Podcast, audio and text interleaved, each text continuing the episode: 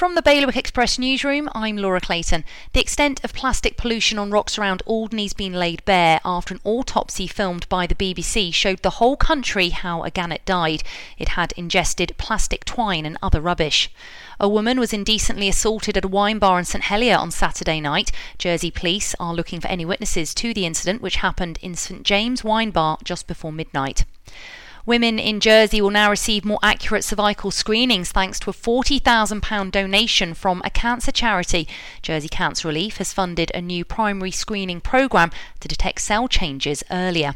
And Guernsey police will again be fining any cyclists out after dark without lights. They've said they'd prefer riders get themselves lit up first rather than receive the £40 fine.